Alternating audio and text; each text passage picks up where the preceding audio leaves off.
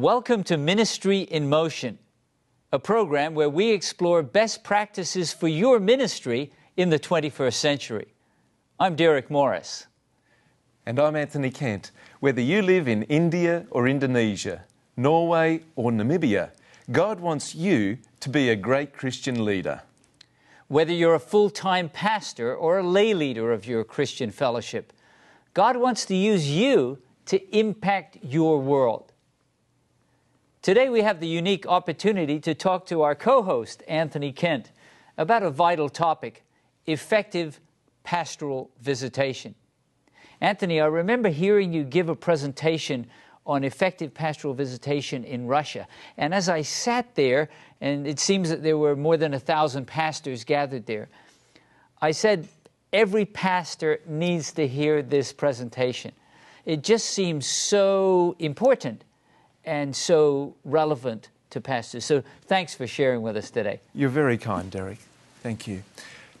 Pastoral visitation, it, it is, it's a demanding role in ministry, but it's a very significant one. In recent times, there's been a lot of literature that's been produced on preaching, leadership, on various aspects of ministry, important aspects. I, I don't want to belittle those in any way, but very little literature of recent times has been released on visitation. And really, when you look at the significance of visitation as a biblical concept, it's frequently referred to throughout the scriptures. Maybe we could start there then, Anthony. Uh, what confirms in your mind, as you read through the Bible, that, that pastoral visitation should be a priority for ministry? Well, even in the book of Genesis, we, we pick up Genesis chapter 3 and verse 8, and Adam and, Eve, eh, Adam and Eve heard the sound of the Lord God walking in the garden. He was coming to visit with Adam and Eve. And we know that it was initially met with resistance. They, they hid. And at times when we do make pastoral visits or an elder makes a pastoral visit, there is an element of hesitancy there on those receiving the, the visit. But nonetheless, it's still a thoroughly biblical procedure. And that would be especially important, like in that situation where they were in the midst of a crisis. Exactly. And it shows that God didn't delegate an angel or uh, someone else to go and visit this couple in that crisis. Mm. He was really role modeling mm. the hmm. significance and the importance of personal pastoral visitation. And it goes beyond the, the times of Eden. If we look at, at Moses, he received a very clear visit a burning bush, an experience on Mount Sinai, again, a, a close pastoral visit with God Himself. Now, someone might be listening and paying close attention and saying, Well, it sounds like, Anthony, that God's supposed to do the visitation, not us. Do you find any places where Jesus is asking us to visit, or, or do you just see God doing the visitation? Ah, th- thanks for the clarification.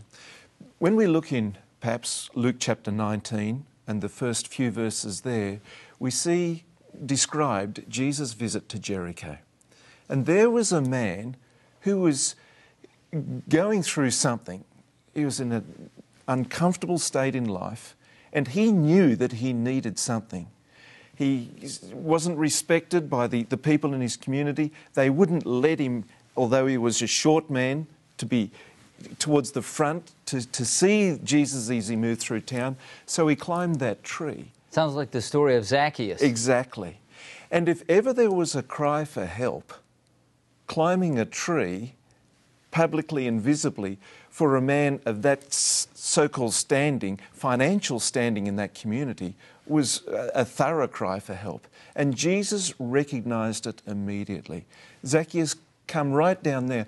There's, there's an immediate call for Zacchaeus to come down here. He, he wasn't making, I need to make an appointment with you next week or next time I'm in town. Come down now. Yeah. I need to visit with you in your home. In your home. So you see Jesus modeling there the importance of um, personal visitation. Exactly. And it didn't just happen with Zacchaeus, it happened repeatedly. For example, in John chapter 3, Jesus made himself available to others for visitation. Nicodemus came for a personal visit in the middle of the night, and he was welcomed by it and blessed by it. In the same way that salvation came to the home of Zacchaeus as a result of Jesus' personal visitation, Nicodemus caught a glimpse of God that he wouldn't have got, and it began a series, a, a progression in the life of Nicodemus that I doubt that he would have received had he not gone to visit and had Jesus not been available for that personal pastoral visit. And then the very next chapter, John chapter 4, there we have the Samaritan woman by the well. And typically, I have a, a touch of an evangelist background. I'm interested in a large gathering. And I'd be tempted to think, hey, Lord, let's hit this well in the morning or in the evening when the, there's Big the biggest, there. biggest crowds there. But Jesus went in the middle of the day to make a personal pastoral visit to a woman who was definitely in need. Now, there may be a principle there, and we may get ahead of ourselves, but she didn't have a good reputation. He didn't meet her at night in her home. Uh, that's, that's He, he did meet her in a public place. Is there a lesson there for us? He was by himself, wasn't he? He was, but it was in a, a, a very public place that could be viewed by anyone who passed by. So there is a lesson there. And I think it's a, a very important lesson that visitation shouldn't take place alone. Uh, that the person conducting the visit, it's a wonderful opportunity for training. A pastor can train an elder, a pastor can train an intern. An experienced elder can take a less experienced elder on a visit as well.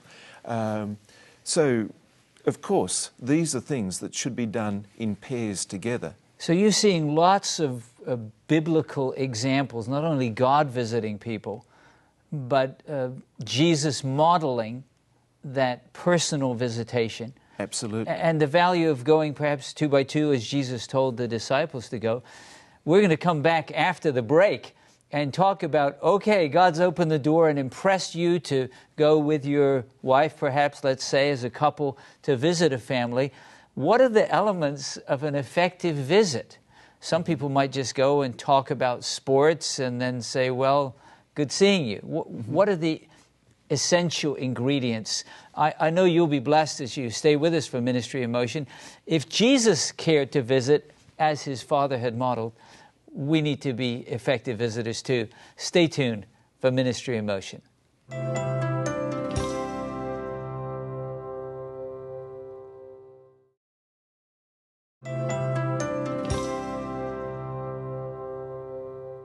Welcome back to Ministry in Motion. Today, an important topic effective pastoral visitation. We have the unique opportunity to talk to our co host, Anthony Kent. Anthony, I've been blessed by hearing you talk. You have a passion for effective pastoral visitation. You've talked about God visiting, Jesus modeling it. You see it in the New Testament as well. Let, us continue looking at modeling of visitation in New Testament times. Sure. Well, the, the whole concept of the incarnation, Jesus coming and becoming man, was a visit for humanity. And the New Testament church, in its formative years, picked this up. Fellowship was a vital ingredient. They, they made contact with each other on a regular, daily basis. You could, we can see that regular daily visitation. Like in Acts chapter 2. Exactly. But Paul himself, the Apostle Paul, gathered this into his experience as an apostle. Mark Finley refers to Acts chapter 20, verse 20, as the, the verse in the New Testament with the 2020 vision, because it talks about the importance not only of a public ministry, but a personal ministry, where the apostles taught and visited with people house by house. So it wasn't just the public proclamation, the big events. The New Testament also carefully captures the importance of that home and personal work as well. So let's get practical. And be, I know that in Acts 20, it doesn't tell us exactly what they did, but we've learned from experience, we've lear- listened to counsel of others. Have you come up with some essential components of if, an, an effective pastoral visit?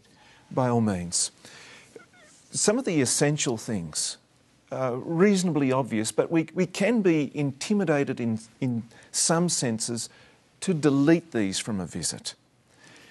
For example, a pastor making a visit, in a sense, is doing exegesis of his flock, not just exegesis of the text, but carefully examining the spiritual condition of the people in the, the fellowship of the church. So the pastor's coming to learn. Exactly. Uh, to learn the spiritual, maybe even emotional, financial condition of the family? Exactly. And there are certain exegetical questions that we ask. In the same way, when we're exploring our Bibles, we ask questions of the text. And it's not inappropriate to ask certain questions of the people that we're visiting. At times, we can ask them general, non threatening questions. If I can say this right at the beginning, I'd be nervous to ask a question that begins with why. Because a why can a, a why question can immediately set up a barrier and be like an inquisition in some respects. We're not going there to intimidate our members or uh, church members or anything like that. We're wanting to go and help them, learn from them, and, and, and grow with them. So, what would be a good question to begin with rather than why uh, as a, first word? Well, obviously, asking and inquiring after their health. How are things going? How are things? So, an open ended question. Exactly. Not a yes, no. Yes. You're doing well, aren't you? Loaded question. Yes. And again, looking for things like body language, mm-hmm. um, facial gestures, tone of voice, and seeing if that is congruent with the comments that are being made. All right, so you're listening carefully to the to the whole body communication, not just the words. They might say, "I'm doing fine." Exactly. And that doesn't that doesn't really mean that they're doing fine. Yeah, and this this gives us this shows the benefit of actually visiting in person. Seeing them with your eyes, even better than on the phone. Yeah. Certainly yeah. better than an email. And, and a text. Now, all of these forms of communication are helpful and valuable in their place. But nothing quite like, nothing replaces a, a, a pastoral visit in terms of doing that, that exegesis of the person. You know, I was thinking of the Apostle Paul, where he said, uh, he's writing to them, yes. but he says, I'd really like to be with you in person. Exactly, yeah. And, and then after checking, are they doing okay? Mm-hmm. All's well then probing gently. We're not there, as I mentioned before, we're not there to, to do an inquisition, but to probe gently exactly how are these people doing spiritually. I, I like this, there's a favourite question I love to ask, and that is Is there something that you've discovered that's really excited you recently in your devotional time? Okay, so that lets you know whether they're having devotional time Yes. It also gives them an opportunity to share. That's right. Not only does it reveal whether they are having a devotional time, but it really reveals whether it's an effective devotional time. Mm. Is there some, some teaching that you can offer about how to have a meaningful devotional time? Well, I'm hearing you say you're moving beyond even asking how's their health and how are things going with your family that, that an effective pastoral visit includes concern about the spiritual well being of the family. That's right, that's right. And it's also it's exploring their relationship with God. Hmm. How, how are things with their God? Um, are there things, do they have dreams that they would like to do with God? Mm. Are, they, are they praying over certain things that they, they wish would see happen? As a pastor, it's important to know the dreams of, of those in our churches because God works through these dreams and visions in any day and age, but particularly in this day and age. And we need to be aware and tapping into the dreams and, and visions of our people, where, where they want to go, what they would like to see happen with their God. Do you see uh, a place for reading scripture or prayer? Are there any other components besides asking questions, seeing how they're doing spiritually? Well, it's, it's a matter of doing a diagnosis in a sense and allowing that to, to lead. Um, of course, prayer is a vital ingredient. We all love to be prayed for, and it's a wonderful opportunity to, to engage in prayer and pray for somebody. And it, for, the, for the church member to know that their pastor is praying for them and concerned for them, mm-hmm. it sends a message. The fact that a pastor would take the time, or an elder would take the time, to spiritually minister to an individual or to a family, that's, that's significant and it sends an important message. You know, these are practical lessons.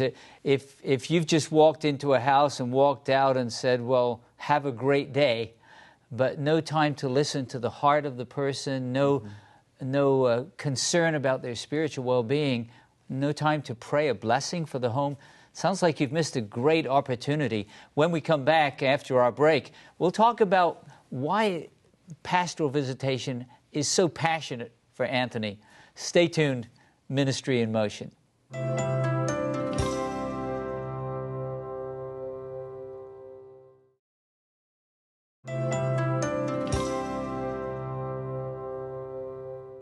Welcome back to Ministry in Motion.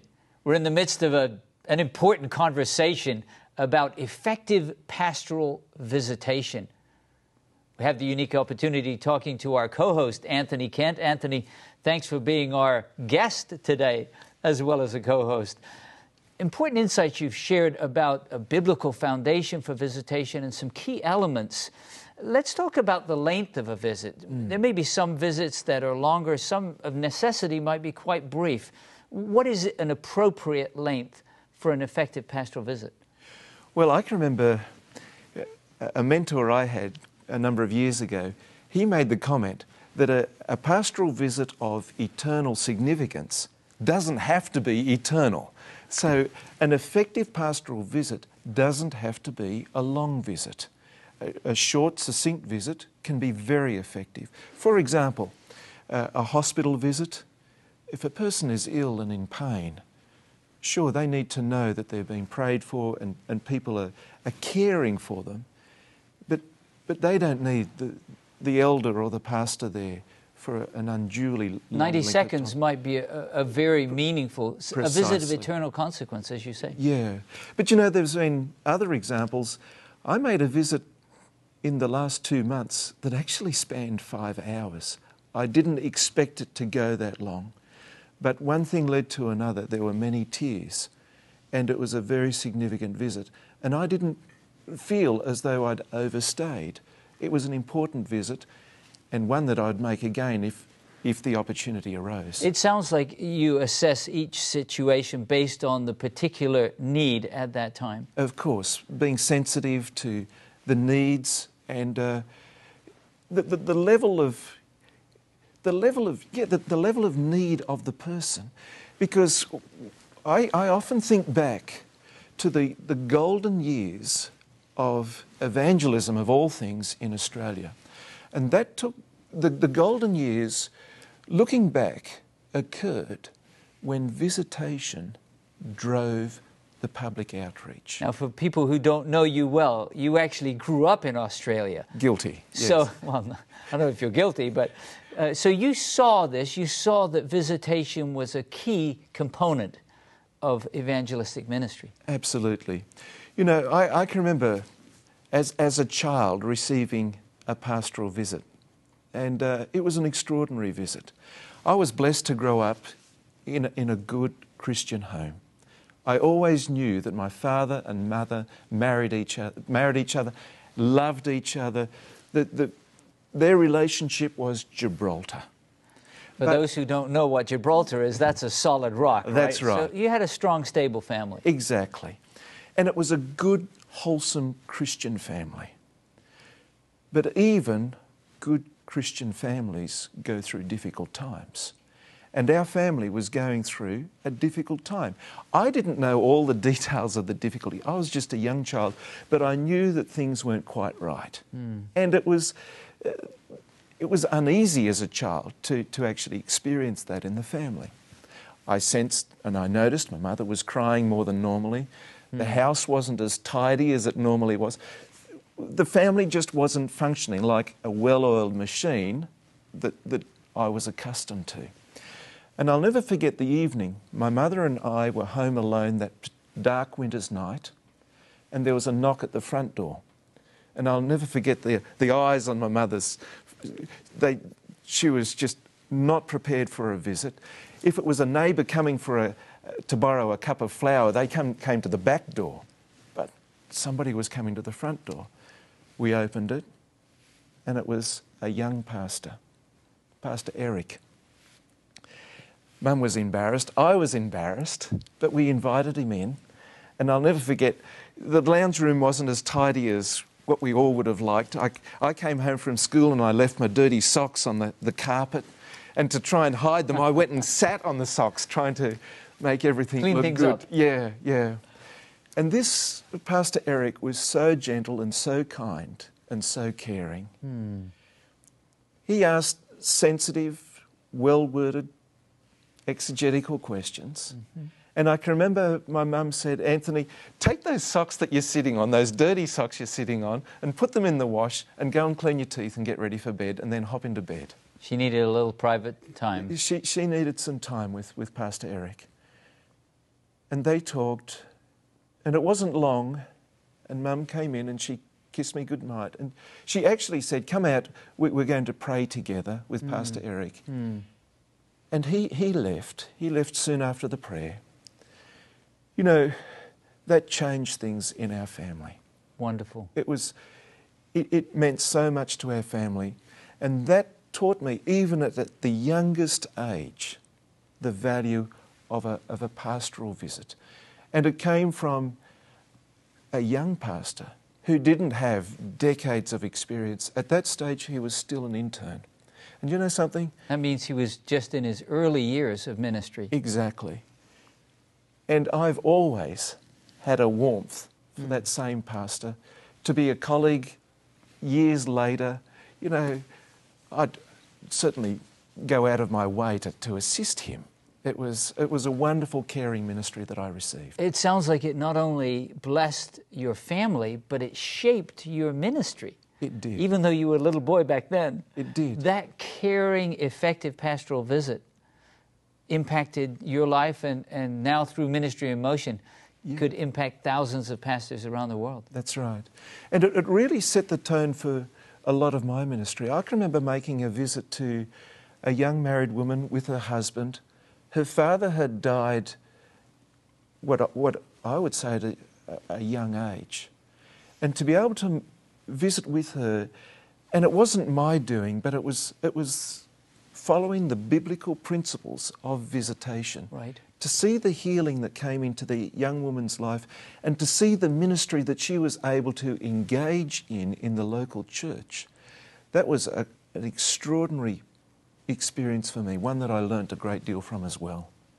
This has been a powerful discussion, effective pastoral visitation. You may say, I need to go back and listen to this program again, to watch it again. And you can do that. It's posted on our website at ministryinmotion.tv. Perhaps you'd like to bring a group of pastors together, or maybe some lay leaders, train them in visitation. You can download the program, burn it onto a DVD, play it in a group. Imagine what would happen if, with the love of God in our hearts, we went out house to house, as it says in Acts 20 and verse 20, bringing the love of Jesus to a hurting world. Well, Anthony, thanks for sharing with us today, and thank you for joining us for Ministry in Motion. You can go to our website at ministryinmotion.tv. Other resources are available for you there. May God bless you in your ministry for Him.